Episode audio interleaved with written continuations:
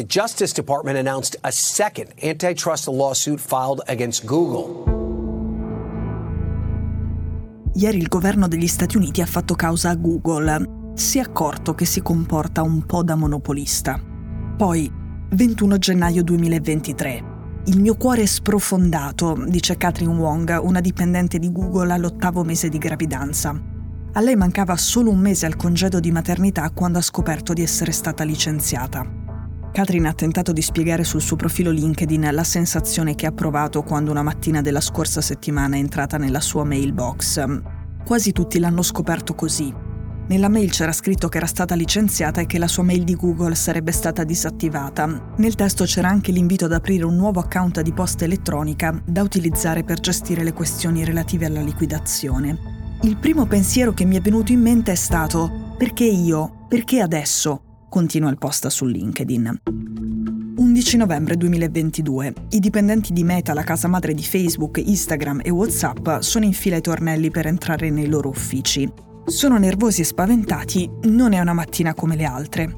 Da un certo punto di vista devono fare le solite cose, appoggiare il badge ai sensori per entrare, perdersi tra le scale, guadagnare la propria posizione nelle sale comuni, lavorare nel clima colorato e amichevole tanto decantato negli anni. Ma quella mattina il badge non consentirà solo l'accesso agli uffici, darà una risposta più importante. Dirà chi è salvo e chi no.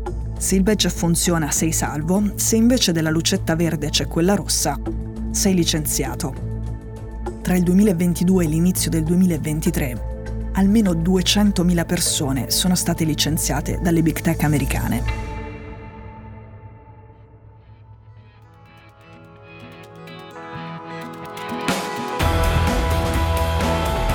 Sono Cecilia Sala e questo è Stories.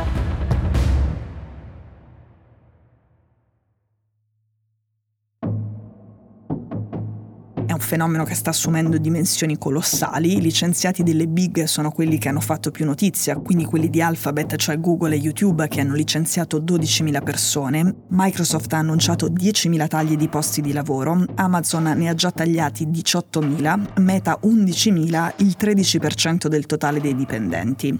Manca l'appello Apple per ora. È un segnale. La Silicon Valley come l'abbiamo conosciuta, con la sua cultura aziendale, con i suoi spazi comuni ricreativi, con i suoi dipendenti così partecipi dei successi delle aziende apparentemente divertenti e spensierati, sta scomparendo e non tornerà. Alla fine di dicembre più di qualche dipendente di Google era molto preoccupato. C'è un'illustrazione su un pezzo del New York Times intitolato i dipendenti di Google si preparano a una riduzione dei costi aziendali mentre l'ansia aumenta, che spiega bene le sensazioni dei lavoratori di Google a fine 2022. Nell'illustrazione c'è un uomo chino al computer impegnato in una ricerca online, su Google ovviamente. La ricerca che sta digitando è Sarò licenziato da Google nel 2023? A un certo punto ai dipendenti di Google era stato presentato un nuovo sistema di valutazione del personale. L'obiettivo era chiaro un po' a tutti, da mesi circolavano voci di tagli e quel software presumibilmente avrebbe indicato chi era ormai superfluo, poco produttivo, inutile, anzi dannoso. E infatti, a gennaio è arrivata la notizia dei tagli tramite una lettera di Sundar Pichai, il super amministratore delegato dell'azienda. Con una mail ha informato il personale dei licenziamenti spiegando che Google, così come altre aziende tecnologiche, aveva assunto decine di migliaia di nuovi lavoratori durante i primi due anni della pandemia per sfruttare il boom. Le persone stavano più online, c'era lo smart working, l'economia in generale crollava, ma per loro volava. C'era l'aumento della spesa per i servizi cloud, quelli e-commerce e per le attività ricreative casalinghe.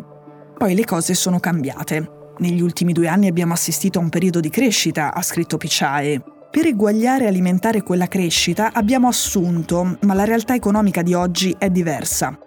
Questa mail e i licenziamenti sono andati di traverso al presidente dell'Alphabet Workers Union, il sindacato che rappresenta sia i dipendenti a tempo pieno che le partite IVA di Google. Lui ha detto che questo è un comportamento inaccettabile da parte di un'azienda che ha realizzato profitti, non ricavi, profitti, per 17 miliardi di dollari solo nell'ultimo trimestre.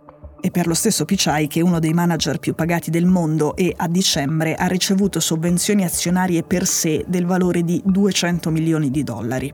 Quel valore aumenterà ancora proprio perché dopo l'annuncio dei tagli del personale le azioni di Google sono aumentate del 4%.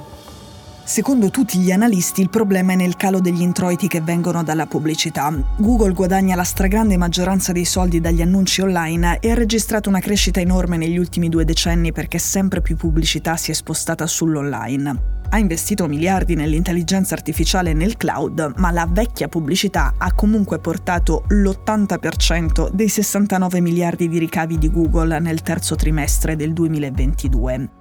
La crisi economica che si annuncia ha ridotto i budget per la pubblicità delle aziende e i costi assunti da Google durante la pandemia sono diventati un problema. The suit focuses on Google's online ad business, claiming that Google abuses its dominance in online advertising. In più, sulla prima fonte di ricchezza per Google si sta mettendo di traverso anche il governo degli Stati Uniti. Il Dipartimento di Giustizia porta in tribunale Alphabet proprio per l'atteggiamento monopolistico sulla gestione della pubblicità online. Praticamente Google non permette a nessun altro, ad esempio quelli che producono i contenuti, di guadagnare davvero dalla pubblicità. Anzi, ha disegnato il web per risucchiare da solo la stragrande maggioranza di quelle risorse.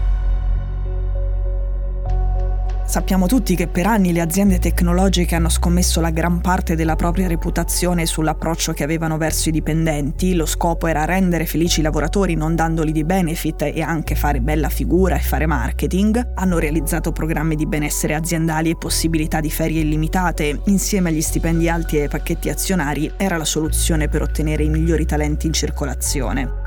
In questo modo la Silicon Valley aveva letteralmente reinventato la cultura del posto di lavoro per una generazione, ma i tempi sono cambiati.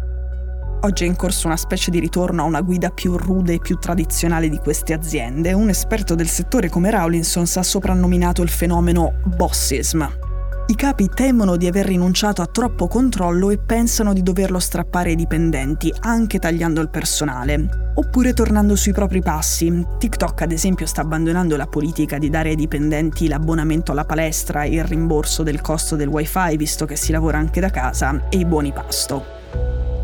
Insomma, i boss hanno detto pubblicamente che era colpa loro, che avevano assunto troppo ottimisticamente pensando che la pandemia avesse cambiato il mondo, ma sotto sotto si tratterebbe di rivendicare il potere, una missione che avevano ceduto troppo terreno durante il boom degli anni 10. Ad esempio, da tempo nella Silicon Valley c'è lo spettro cinese. Oggi licenziano anche in Cina, ma è rimasta un'idea di fondo nel management della Valley, che il successo di quelle aziende, dei competitor cinesi, anche nel settore tech, sia nei ritmi faticosissimi di lavoro. In questo momento la Silicon Valley sembra guardare un po' di più a quel tipo di organizzazione del lavoro, o comunque a un tipo di organizzazione del lavoro meno generoso e più tradizionale, per rimanere in piedi nell'epoca della recessione con un mercato pubblicitario che arranca. L'Atlantic chiama questa fase la recessione dell'era del software.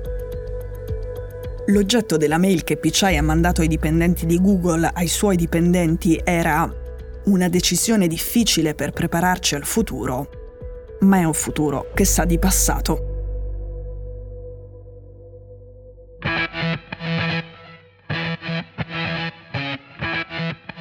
Stories è un podcast di Cecilia Sala prodotto da Cora Media. La cura editoriale di Francesca Milano. In redazione Simone Pieranni. L'advisor è Pablo Trincia. La producer è Monica De Benedictis. La post-produzione e il sound design sono di Cosma Castellucci. La sigla e la supervisione del suono e della musica sono di Luca Micheli. Le fonti degli inserti audio sono indicate nella sinossi. Questo episodio è stato prodotto e sviluppato insieme a Spotify Studios.